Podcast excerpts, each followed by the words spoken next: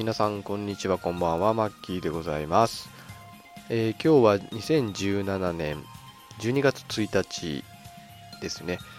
えーもう早いもので、今年もあと1ヶ月となりまして、えーまあ、師走ですね。えーだんだん寒くなってきたんですが、えーそうですね、今日は、あのまあ、ゲームの話をしたいなと思っていまして、えーちょっとあのゲームのジャンルの話を今日はしようと思ってます。あのロールプレイングゲームですね。RPG。まあ、それについて、えー今日はですね、メイントークで話そうと思っているんですが、えーその前に、えーまあ、近況というかですね、まあ、気になったこと、え最近、あの、毎日のようにですね、あの、日本相撲協会、まあ、相撲のですね、各界の、えーまあ、不祥事なんでしょうかね、暴力事件って言っていいんでしょうか。まあ、春馬富士が、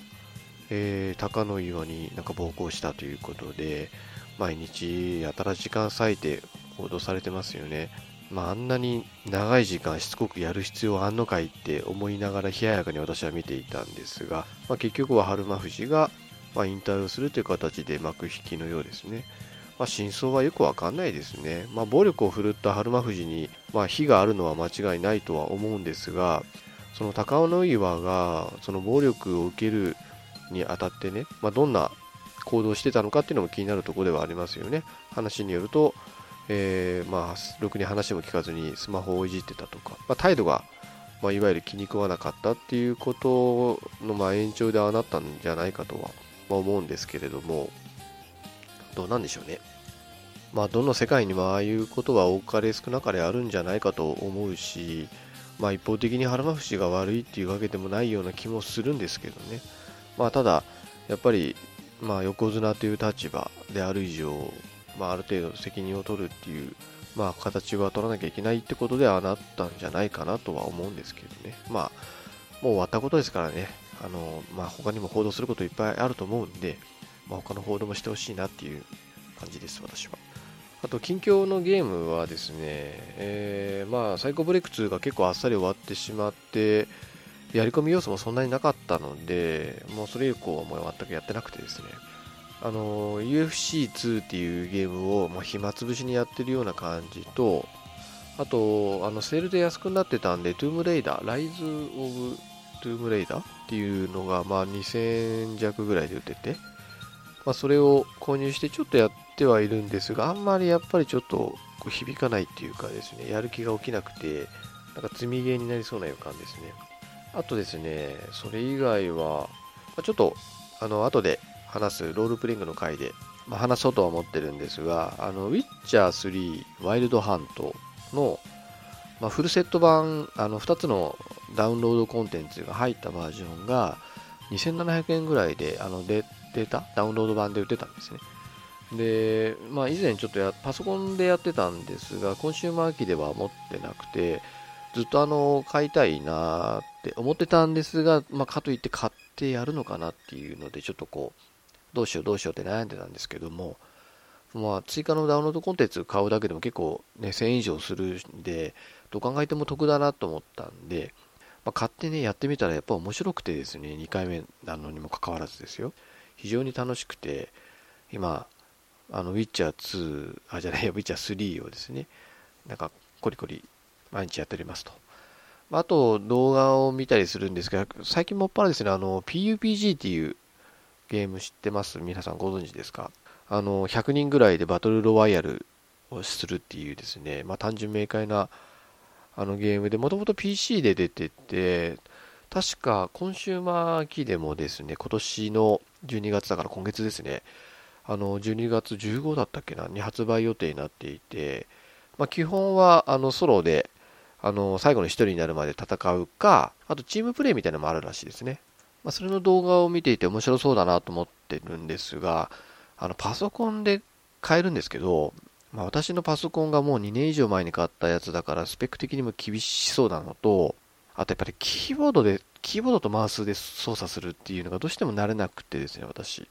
ちょっとやる気がそれで起きなくて、まあ、コンシューマー機で出たら買ってもいいかなって思ってるんですが、ただマルチプレイがどうなんでしょうね。あの、マルチプラットフォームっていうか、PC とか PC と Xbox とかこう機種に隔てなくできるのかどうなのかっていうのがちょっと気になるところですよねもしただ PC 版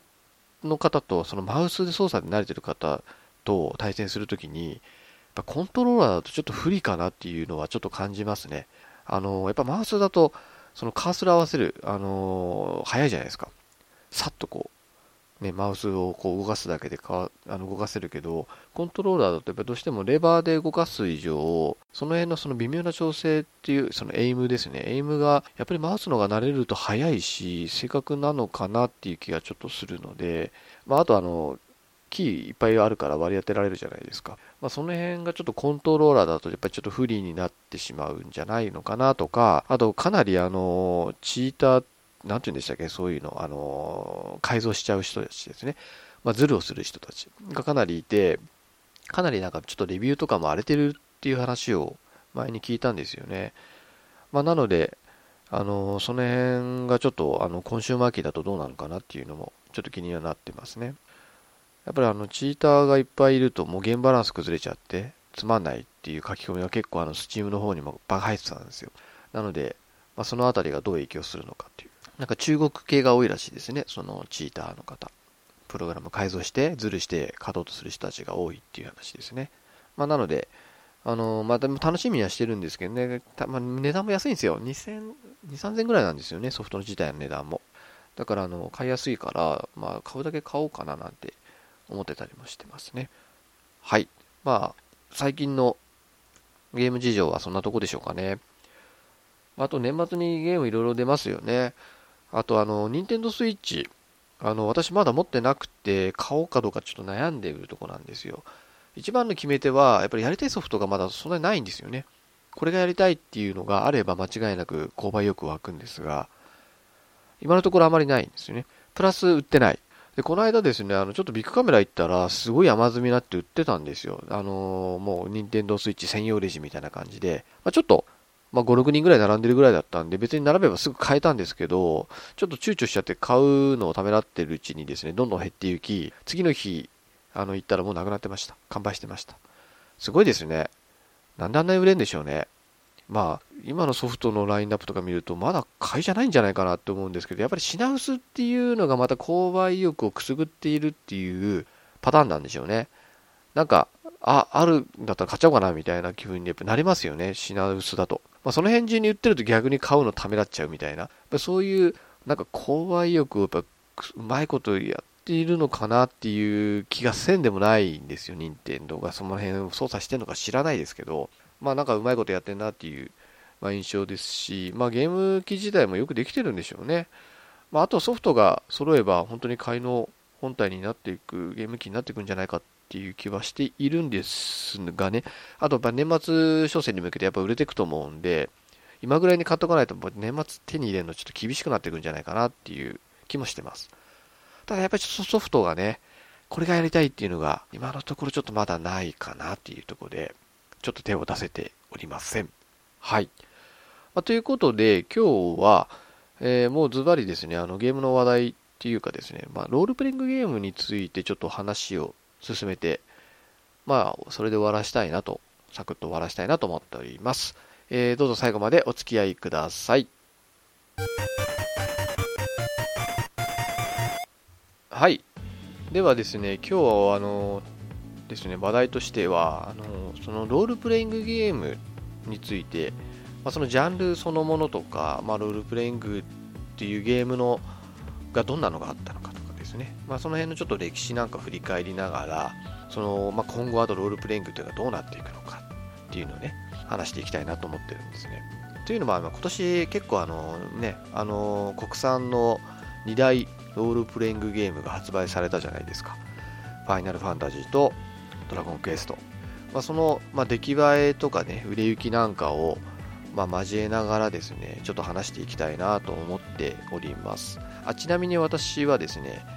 あの残念ながらファイナルファンタジーの方はあのプレイしておりません。ちょっとプレイ動画を少し見たぐらいで、あんまり詳しく内容分かってない。で、ドラゴンクエストの方は、あの、プレイしました。が、残念ながらですね、クリアしておりません。まあ、そういう状況で話をさせていただきたいと思うんですが、もともと、ロールプレイングの語源っていうのはあの RPG、まあ、ロールプレイングゲームの、まあ、頭文字3文字を取って RPG と言われている、まあ、ロールっていうのは役割プレイを、えまあ、役割を演じるゲームもともとですねこれあのテレビゲームだったわけじゃないんですよね。これ RPG と言われるものが。もともとはあのー、なんだテーブル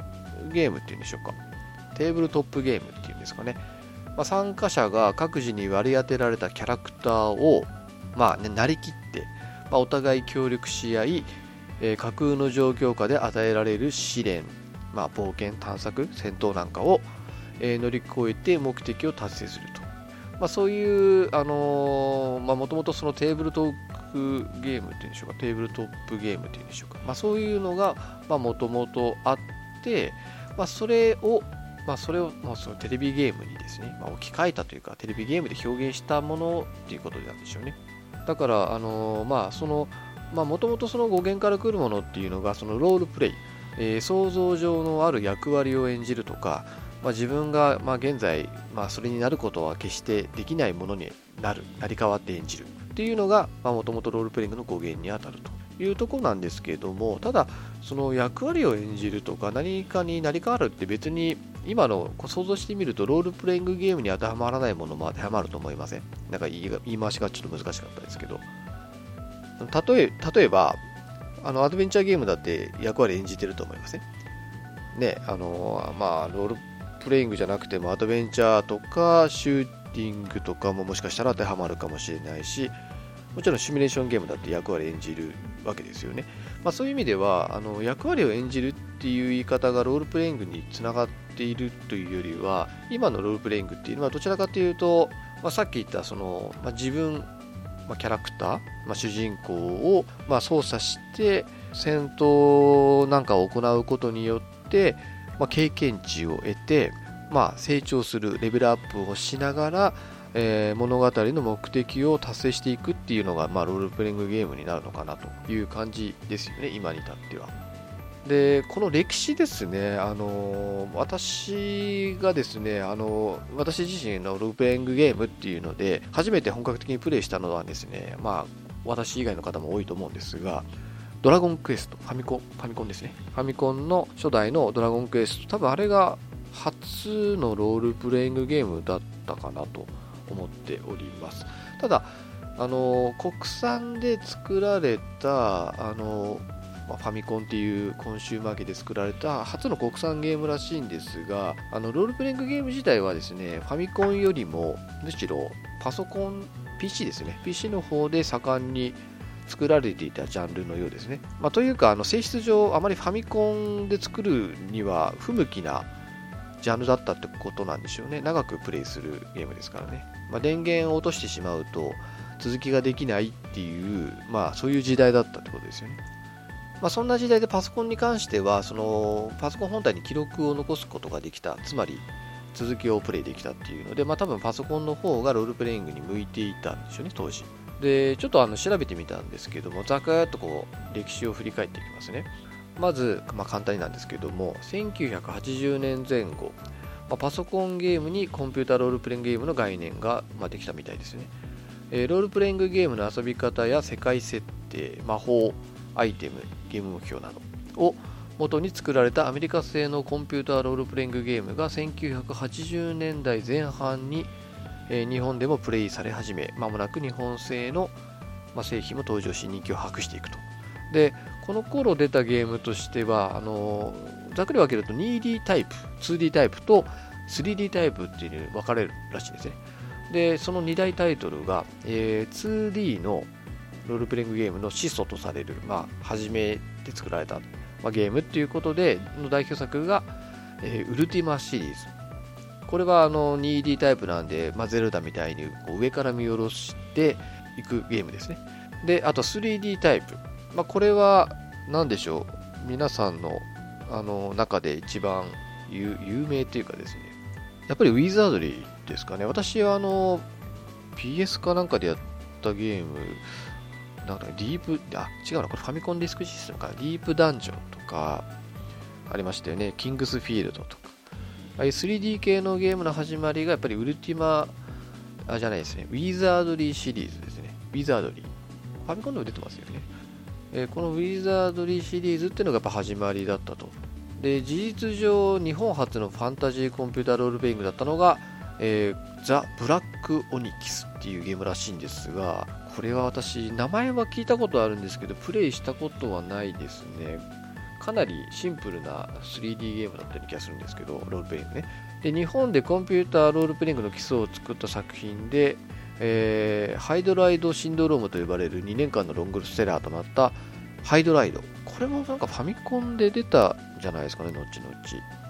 で、ウルティマ・ウィザードリーによって日本のパソコンゲーマーにロールプレイングの魅力が啓蒙された中、えー、国産ロールプレイングの、えー、明瞭期に発売された無限の心臓。これ無限の心臓って結構あの私の40代ぐらいの方だとあの結構憧れだったんじゃないかと思うんですよね。私も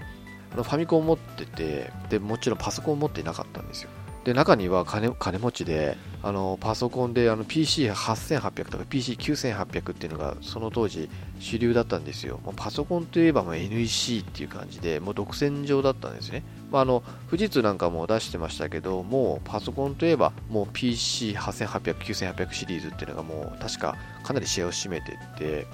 で友達で持ってるやつがいたんでその無限の心臓の画面なんかもやっぱ見るとファミコンなんかよりもずっと綺麗でね。すごい面白そうに見えたんですごい憧れだったんですけどもこれがですねこの無限の心臓が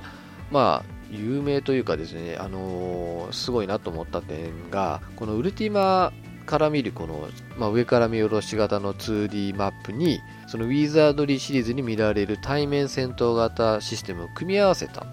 まあ、両者の長所を取り入れたっていうのが、まあ、当時画期的だったらしくこれはですねあの後々の、まあ、日本のあの2大ロールプレイングドラゴンクエストと、え、ファイナルファンタジーシリーズもこの2つのパターンを組み合わせたものを取り入れてますよね。だからそれの元になっているらしいですね。あとですね初期の、えー、コンピュータロールプレイングで言うとかなりの傑作でかなり売れたんだと思うんですけどザナドゥ。これ私やったことなく、なんかファザナドゥとかなんか変な名前のザナドゥはなんか MSX かなんかでやったような気がするんですが、まあ、なんせ PC8800 とか9800なんて当時多分20万とか30万ぐらいしたんじゃないですかね。買えるわけないですよね。ファミコンですらやっと買えるかどうかのね、まあ小学生、中学生ぐらいでしたから買えるわけもなく、まあ、ザナドっていうゲームがすごい流行ってたのは知ってたんですけれども、やったことはないです。あと、ハイドライド3とか、あと、あのイースですね日本ファルコム全盛期ですよねこれもあのイース1、2とかがですね出てきてさらにそのロールプレイングゲームっていうのを、まあ、盛り上げてたっていうのが、まあ、80年代後期ですかね。でその頃にですねあの86年に、えー、ファミコンに、まあ、ドラゴンクエストとかあとその翌年ぐらいですかねディスクシステムで、まあ、ゼルダの伝説なんかも出てきてまあファミコンにもそのロールプレイングのブームっていうのが徐々に徐々に大きくなっていってで、まあ、ドラゴンクエストシリーズファイナルファンタジーシリーズに続いていくという感じで、まあ、今やですね、まあ、ロールプレイングっていうのはもう一大なんてジャンルっていうことですかね。ジャンルになっていると、まあ、そういう感じで、あのー、まあ、ちょっと早足で説明したんですけども、まあ、日本でもですね、まあ、一大ブームっていうか一大ジャンルとしてま確立したというところで、えー、まあ、今に至ってるってことですよね。これどうですか？私結構やっぱりイースなんかかなりやり込んだ口ですね。あの、もちろんパソコンではやってないんですよ。あの友達が持ってて、すごいこう、このオープニング見てくれよってってすごい自慢されたのは覚えてるんですよ。すごいよくできたオープニングなんですよ。あの、一数ですね。確か。音楽もすごい良くて。で、それを私は、あの、後で PC エンジン CD ロムロムの版でやったんですね。あのこのイースの1と2が両方入っているやつで、多分イースシリーズシリーズでは最高傑作って言われてるのがこの PC エンジン版なんですよ。それをあのプレイしたのが多分その時初めてだったんですけど、だいぶ後にやりましたね。だからもう、高校卒業して、まあ、19歳ぐらいの時にイース1、2をやった記憶ありますね。で、どうですか？皆さん、やっぱりロールプレイングって嫌いな人ってまあいるのかないるのかもしれないですけど、まあ、大概の人は、まあ、ゲーム好きの人は別に嫌いなジャンルじゃないと思うんですよね。ないと思うし、やっぱこのロールプレイング的要素っていうものがあの他のジャンルにもかなり派生してると思うんですよね。その成長するっていうところ、あとスキルをまあ増やしていったりとか、スキルを割り振っていくとか、そういうのって、あのまあ、別にロールプレイングっていう枠を、まあ、飛び出して、他のジャンルでも結構ね、シミュレーションなんかにも、だからシミュレーションロールプレイングっていうのもあるんですかね。あとアクションロールプレイング。要は他のジャンルと組み合わさっていくっていうのが、だんだん主流になっていったんじゃないかと思うんですよね。そんな中で、まあ、今年、まあ、それから二十数年経ってですね、そのドラゴンクエストと、あとファイナルファンタジーっていうゲームが発売されて、まあもう二十数年経ったんだなっていう思いもありながらもですね、あの、ドラゴンクエスト出ましたよね、4月の終わりに。で、私当初買うつもりなかったんですよ。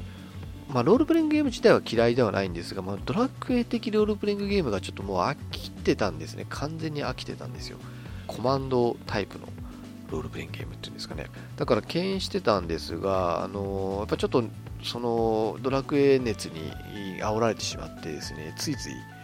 買ってしまって、で、プレイしたんですね。ちょっとあの、ドラゴンクエスト11が好きな人には非常に申し訳ないんですが、まあ、やった感想はですね、まあ、冒険するゲームなのに何も冒険してねえな、このゲームって思いました。まあ、すみません、ちょっとディスっちゃってるんですけど、ま、要は、そのゲームのシステムっていうとこですね、あのところ何にも変わってないっていうかですね、もう全く冒険してないなって思いました。ま、もちろんあの PS4 ですし、まあ、3DS 版もあるんでしたっけ？私は PS4 版 ,4 版でやったんですが、PS4 版、まあ、グラフィックも、まあ、もちろん綺麗ですしね、まあ、ストーリーだってそんなによくできていると思うんですよ。ただ、あのメインとなる戦闘シーンはもう非常に後半かたるかったですね。なんでしょうね、あのー、まあ、そのストーリーがいいとか、まあ、ロールプレイングってストーリー大事だから分かりますよ。ストーリーが良いっていうのは、まあ、これ基本ですよね。で今回のストーリー、まあ、ちょっとネタバレしちゃいますけど、まあ、順調に仲間を集めていく。ただ、まあ、なぜ悪魔の子と呼ばれている勇者として生まれたはずなのに悪魔の子として呼ばれているのかっていう謎を、まあ、解いていくために、まあ、前半は旅をしで自分は勇者であると、まあ、自覚し始め仲間ができ倒しに行ったが返り討ちに遭いえー、世界が崩壊していくと、まあ、この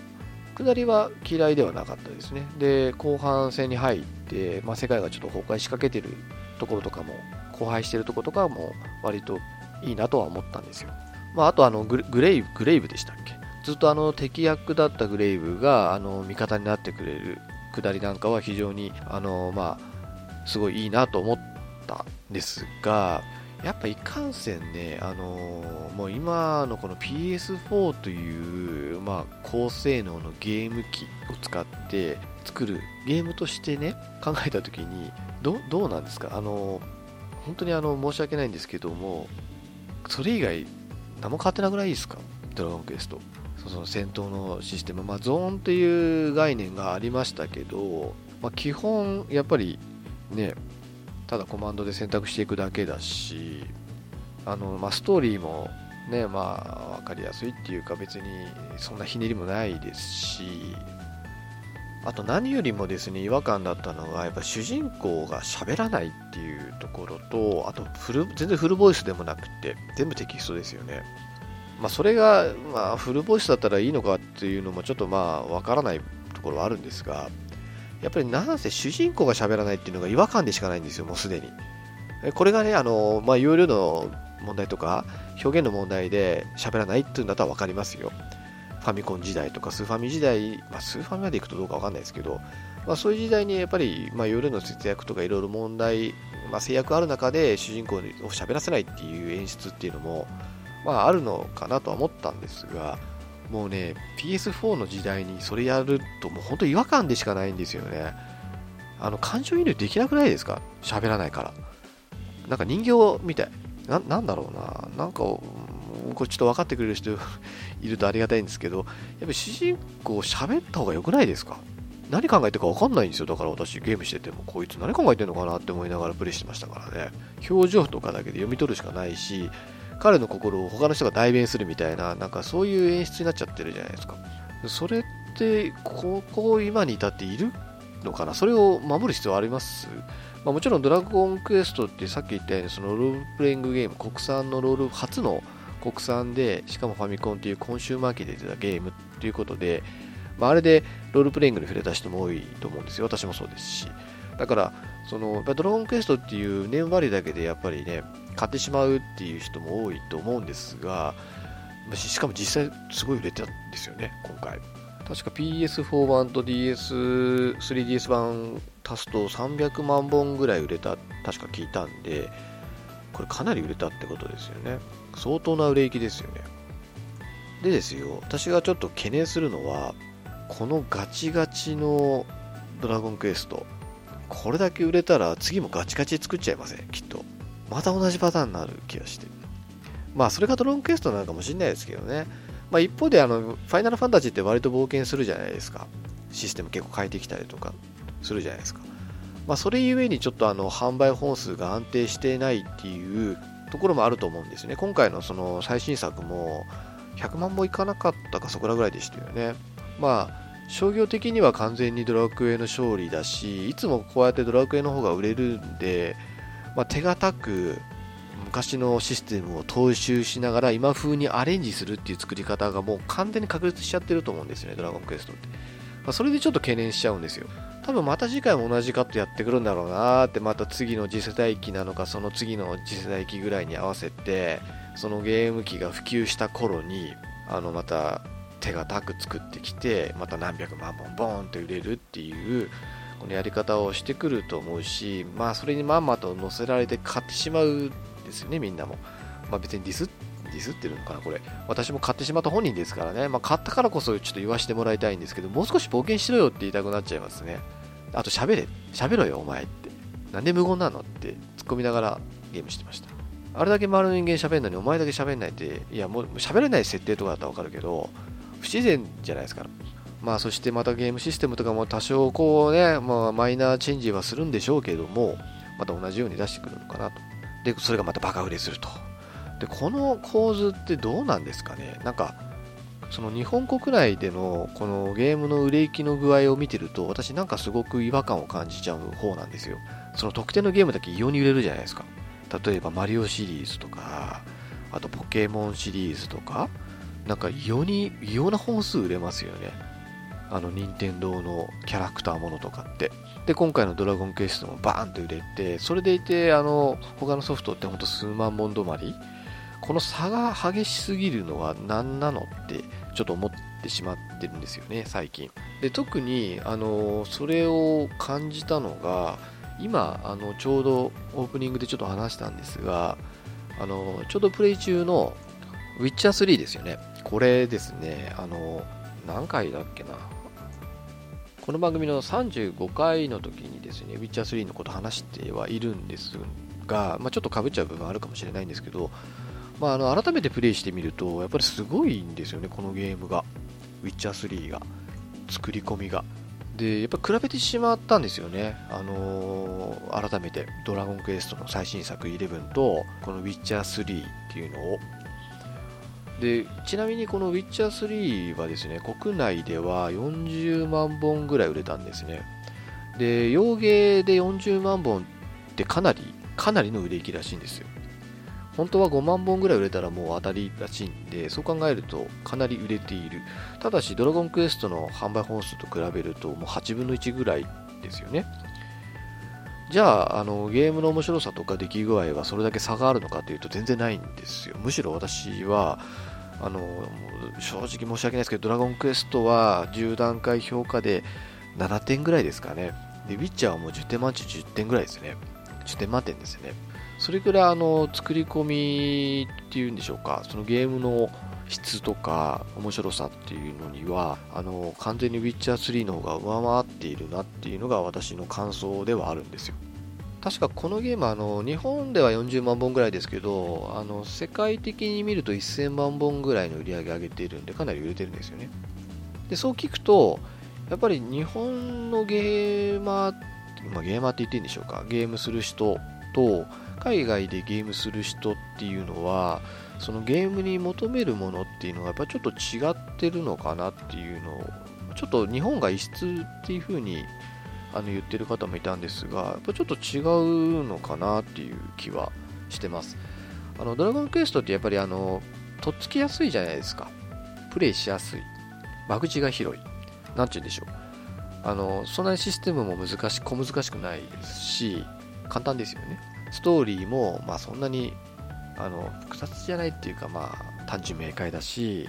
キャラクターも可愛い、まあ、これがいいか悪いか別としてね、まあ、でも少なくとも鳥山明さんのデザインが嫌いっていう人そんなにいないと思うんで、まあ、キャラクターもまあ接し接しやすいってなんだ なんつうんでしょう。まあねあのー、まあ、要は殺伐してないですよね。あの本当に小学生から大人まで誰でも楽しめる作品という意味さっき言った間口の広さっていう意味ではドラゴンクエストがその特徴なんだとは思うんですがやっぱりね大人の私がやるとちょっと物足りなさをやっぱり感じる部分っていうのが多々あるんですよ。さっきのその主人公が喋らないって言った点、まあ、以外でもやっぱちょっと節々に感じるところがあってそれがですね、あのー、そっくりそのウィッチャー3とやっぱり比較してしまう部分なんですよね。ウィッチャー3と。そのウィッチャー3のまあ良さっていうのはその35回でもまあ散々喋っていることではあるんですが、まあ、私が PS4 で、まあ、PS4 じゃなくてもいいんですけど、まあ、ロールプレイングやりたいって言ったらどちらかというと、まあ、小学生中学生ぐらいだったらドラゴンクエストおすすめしますけどもう高校生以上だったら間違いなくウィッチャー3の方を進めたいなって思いますねこのウィッチャー3ってね確かポーランドポーランドの開発メーカーが作ったロールプレイングゲームだったと思いますね。で、このゲームって、あの、すごくストーリー重視なロールプレイングゲームなんですよ。珍しくないですか？洋芸のゲームって割とストーリーって、なんていうの、無頓着って言ったらあれですけど、結構、あの、そんなに大した凝ってないことが多いのかな。まあ、少なくとも私が好きなあのロールプレイングゲームで、あの、フォールアウトっていうゲームがあって、あの3と4はかなり傑作なんですが、あのどちらもですねやっぱストーリーって割となんつうんだろう二の次っつったら変だけど、まあ、おまけみたいな近いんですよ。特にあの3なんかあのメインのストーリー当然あるんですがそれだけサクッと終わらせてるとあのゲームの良さって全く分かんなくてむしろその脇道にそれることが楽しいのがフォールアウトなんですよね。もうメインストーリーそっちのけでサブクエをやったりとかあとその探索したりとかするのが楽しいゲームだった。っていうぐらいなので、まあ、どちらかというとそのなんだろうゲームの面白さはメインストーリーにあらずって感じだったんですがウィッチャー3に関してはメインストーリーが面白いんですよ。メインストーリーが非常によくできてるって言ったらいいですかね。でそのくせサブクエストとか探索も楽しいんですよ。どういうこっちゃって感じですよね。これは全くドラゴンクエストにはない要素ですよね。まあ、ドラゴンクエストも今回サブクエストっぽいのをいくつか用意はしてたんですけど、やっぱり種類とか、なんつうんでしょう、質はそんなに良くなかったですよね。ウィッチャー3はですね、その、ちょっとしたサブクエですらすごいクオリティ高いんですよ。それがすごいなっていうのは本当感じるし、あとグラフィックの綺麗さ加減は半端ないですよ。あの、ドラゴンクエスト4も綺麗だと思いましたけど、でもやっぱちょっとレベルが違いすぎですよね。まあ、もともとね、あの、アニメタッチというか、まあ、鳥山明の作画風に作ってるので、ま、ちょっとあのやっぱリアル思考のウィッチャー3と単純に比べられない部分はあると思うんですけどもやっぱりそのウィッチャー3のそのグラフィックの綺麗さとかその世界観の作り込みすごいんですよね、まあ、半端ないですよ本当に、まあ、あとよく言うオープンワールドってやつですね。まああの基本的にはもうあのどこでも行けます。どこにでも行けちゃいます。っていうのがあの売りだっていうとこですかね。あとね、あの結構あのメインストーリーもあのサブストーリーもある程度分岐するんですよ。要はマルチエンディング。でしょうか。なので、あのエンディングも3種類ぐらい用意されてるし、なんかアドベンチャーゲームかよっていう感じですよね。だからそこの部分に関しては。まあ、そういうあのストーリーをこう自分でこう選択できるっていう選択肢を与えてくれるっていうのはいいですよね。そこもすごいなと思うんですよね。だからドラゴンクエストもそういうところあってもいいんじゃないのかなって思ったりしたんですよ、今回。まあ、思いっきりネタバレになっちゃうんですけど、今回あの、その1回、あの、敵にあのぶっ飛ばされちゃってあのバラバラになっちゃうんですよ仲間が。でその時にあの1人だけ仲間にならないあの他のキャラクターはみんなあの仲間になっていくんですねどんどん。また最後の戦いに向けてって。ただ1人だけならないんですよ。それがあの魔法使いの女の子でベロニカっていうキャラクターなんですけどこの子だけその1回負けた時にですねあの犠牲になって死んでしまうんですまあそれがまあストーリーにいい、まあ、スパイスを加えてるんだと思うんですがなんかこう別ルートとかあったら楽しくないですか？ベロニカを助けられるルートが実はあったとかね。そしたらもう一回やりたくなりません。もしくは、まあ、ベロニカじゃなくて逆に違うセーニャとかなんか別の人が犠牲になるパターンとかね。すげえ悩みそうじゃないですか。でもこう悩むのって楽しくないですか？そういうところを。あの天空の花嫁ドラゴンクエスト 5, でしたっけ？あれであの嫁を選ぶ選択肢あったじゃないですか。あれってすごく楽しくなかったですか？あとやり直したいなと思いませんでした。もう一個のパターンでやったらどうなのかなとか。そういうあのやり込み要素がやっぱり増えるからこういう選択肢を与えるっていうのはなかなかあのロールプレイングゲームにおいてもいいんじゃないのかなっていう思いましたね、ウィッチャー3やってて。でもウィッチャー3はとにかく世界観が異様にリアルなんですよね。あの、ドラゴンクエストってどちらかというと、ちょっと子供向きな世界観だと思うんですよ。もちろんあの王国がいくつかあって、まあ、その王国がまあ王様がそれぞれいてみたいな感じで描かれてはいるんですが、その国同士の争いっていうのはあまり描かれてないですよね。要は人間同士の争い。でもあの、ウィッチャー3の世界観って人間同士が争ってるんですよね。もちろんあの、ウィッチャー3ってファンタジーなんで、人間、非人間族って言われてるんですけど、まあ、エルフとかドワーフとか、あとモンスターなんかも出てくるので、その人間対、まあ、非人間族の戦いなんかもあるんですが、まあ、基本的には国取りをしている、まあ、ちょっと感覚的には中世のヨーロッパみたいな、ちょっと混沌とした世界観なんですよね。ですごくリアルだし、すごくあのまあ言ってしまえば人間が死ぬところあの、とかもガンガン出てくるので表現されてるので、まあ、そういうところで18禁になっているのかなと思うんですけどね。そういうところもあのしっかり表現しているので、まあ、大人大人向けのゲームなのかなと。ただ一つだけあの、この w ィ c h e r 3本当にほぼ完璧な、まあ、今のあの性能のマシンゲーム機で作れる最高峰のロールプレイングゲームだと思うんですけど一つだけ残念なことがあってこれはあの35回でも話してるんですけど規制がひどいんですよ。セロの。あのセロって規制かけてる団体ありますよねどういう位置づけか忘れましたけどあいつらによってですねもう謎の規制がかかってしまった一つのソフトなんですねその規制というのがですね、あの女性のあの、まあ、全裸って言っても下は多分ちゃんと映ってないんだと思うんですけど、あの胸とかがね、出てるシーンがあるんですけど、あのことごとく全部ブラジャーとかしてるんですよ。そこ隠す必要ありますって。しかも18金になってるんですよ。って改めて思いました、やっぱり。18金にするなら隠す必要ないし、隠すんだったら18金にする必要なくないかっていう、なんかどっちにしても意味わかんないよなっていうとこなんですよね。不自然なんですよ。だから風呂場でなんか下着着てたりとか、その濡れ場のシーンで下着着たままとか、なんか謎のシーンになっちゃなってたりするんですよね。何なのかなっていうとこですかね。なんか本当に。日本の謎の規制は本当にやめてほしい。本当にゲームの質を落としてしまっている感じです。まあ、ちょっとウィッチャー3の話になっちゃいましたが、まあ、とはいえですね、私が一番お勧めできるロールプレイングって言うと、このやっぱウィッチャー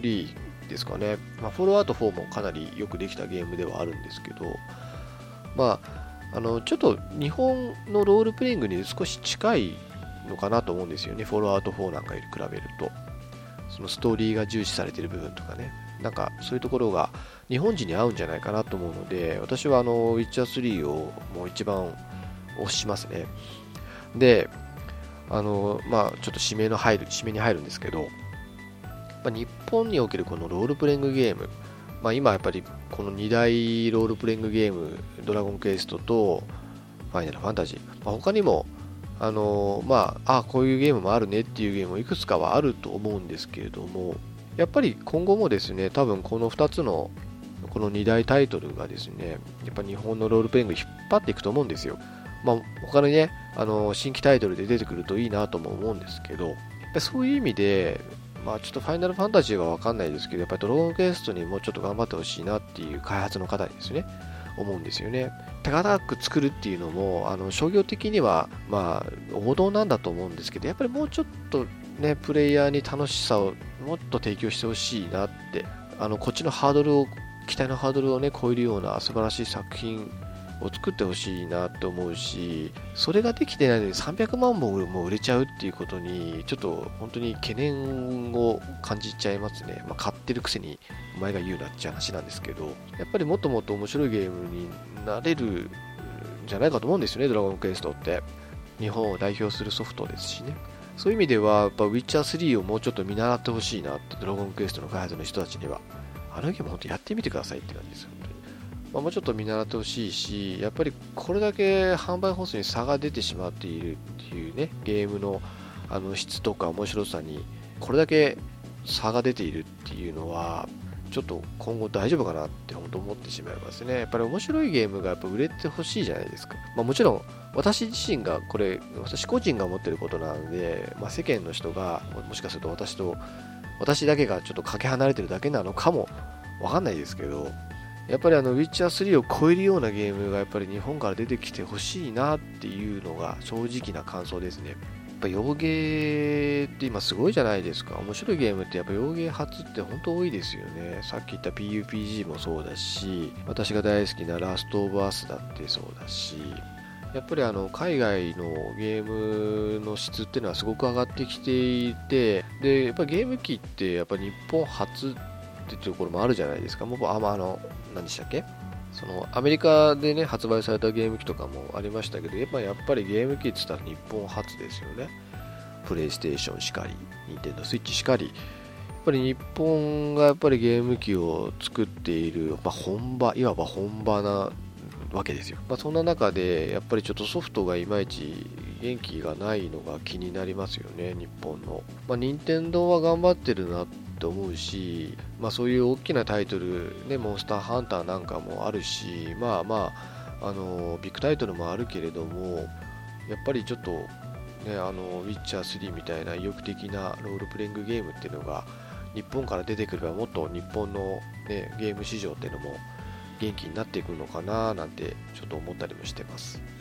まあ、ちょっとそんな感じで、あのまあ、ロールプレイングっていうジャンルを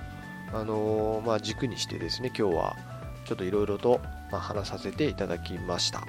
はい、以上です。